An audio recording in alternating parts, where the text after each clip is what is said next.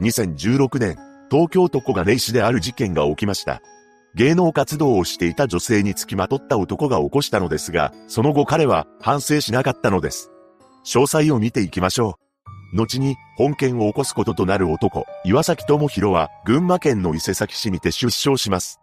両親、兄、姉の5人家族だったようで、父親は公認会計事務所を営んでいたそうです。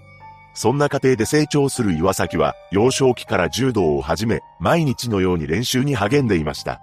その甲斐あって、中学生の頃には、県大会で優勝するほどの実力を身につけていったのです。その一方、岩崎は一つの問題を抱えていました。何でも人間関係が苦手な性格だったらしく、自分の思いを表現することができないまま、不満を溜め込み、感情を爆発させることが多くあったそうなのです。そのため、普段から口数は少なく、部活の後も一人で帰っていたそうで、彼女など女性関係の話が出たことも一切なかったと言います。とはいえ、柔道に打ち込んでいた岩崎は、そのうちにオリンピック選手になることを目標にしており、高校へはスポーツ推薦で進学することになりました。しかし、高校に進学した岩崎は人間関係を形成することはできず、退学してしまったのです。そして突然、家族に次のように告げました。庭師になりたい。一体どういうきっかけで、オリンピック選手から庭師になりたいと方向転換したのかは不明ですが、その後彼は京都へと移住しました。そうして実家を離れ、京都で暮らすこととなった岩崎ですが、彼はこの頃より以上行動をするようになるのです。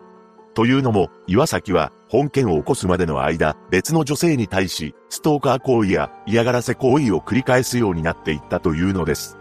まず、2013年には、芸能活動をしている10代の女性のブログに、脅迫的な言葉を書き込んだそうで、警察から呼び出しを食らっています。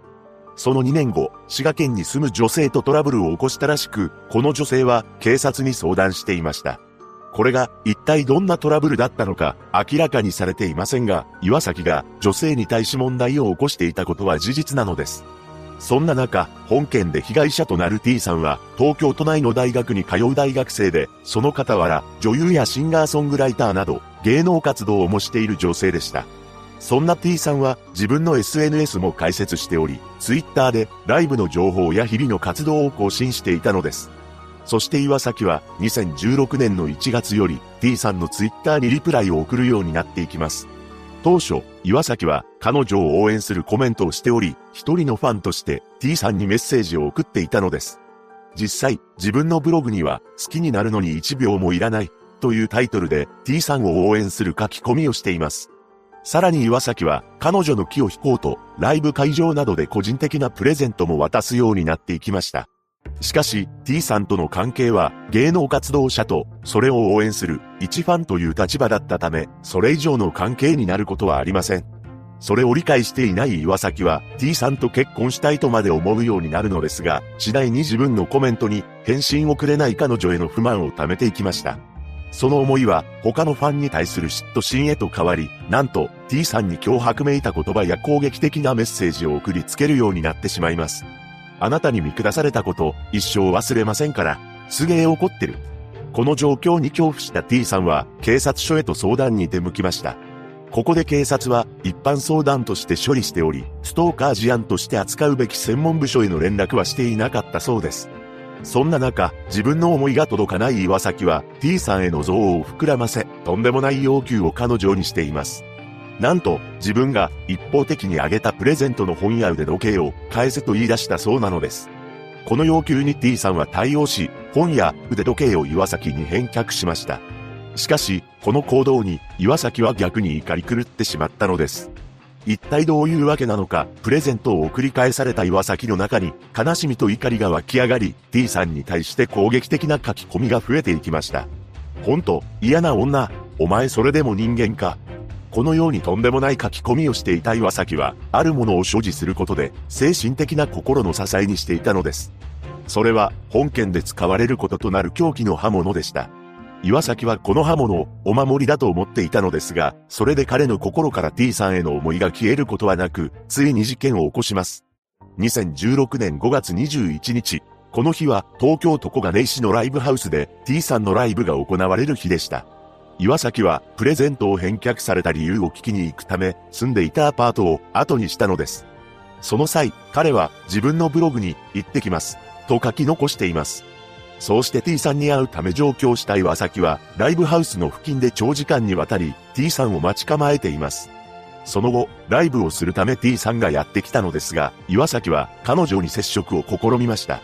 しかし、いきなり現れた岩崎に対し、T さんは無視しています。この行動に、岩崎の中で絶望と悲しみが押し寄せました。そんな岩崎を尻目に、T さんは110番通報をしたのです。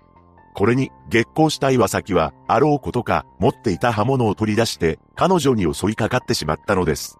その数は34箇所にも上っていたようで、T さんは倒れ込みます。そこで岩崎は驚きの言葉を彼女に言い放ちました。行きたいの？行きたくないの？そんなやりとりをしている間、まだ警官は到着していません。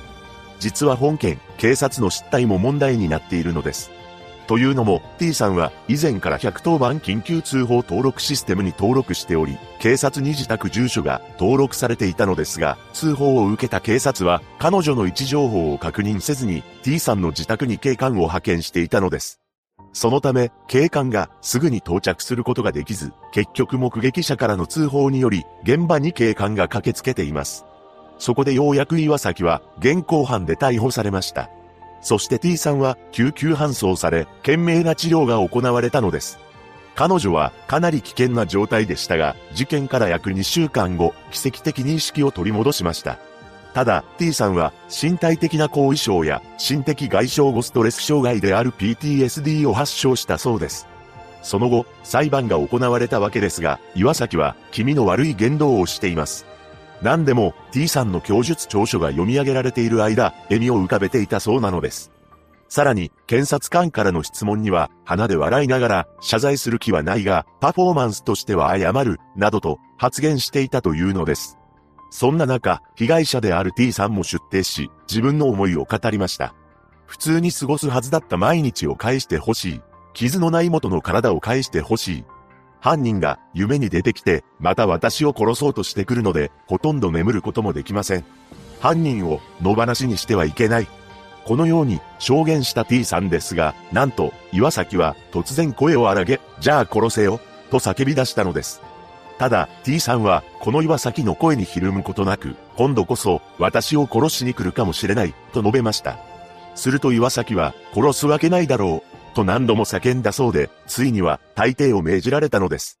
その後の2017年2月28日、判決公判が開かれ、懲役14年6ヶ月の実刑判決が言い渡されています。岩崎は不服として控訴をしましたが、その後取り下げたため、刑が確定しています。一人の男が起こした本実験。岩崎は事件当時27歳であり、いずれ出所します。T さんが平穏に暮らしていることを願うばかりです。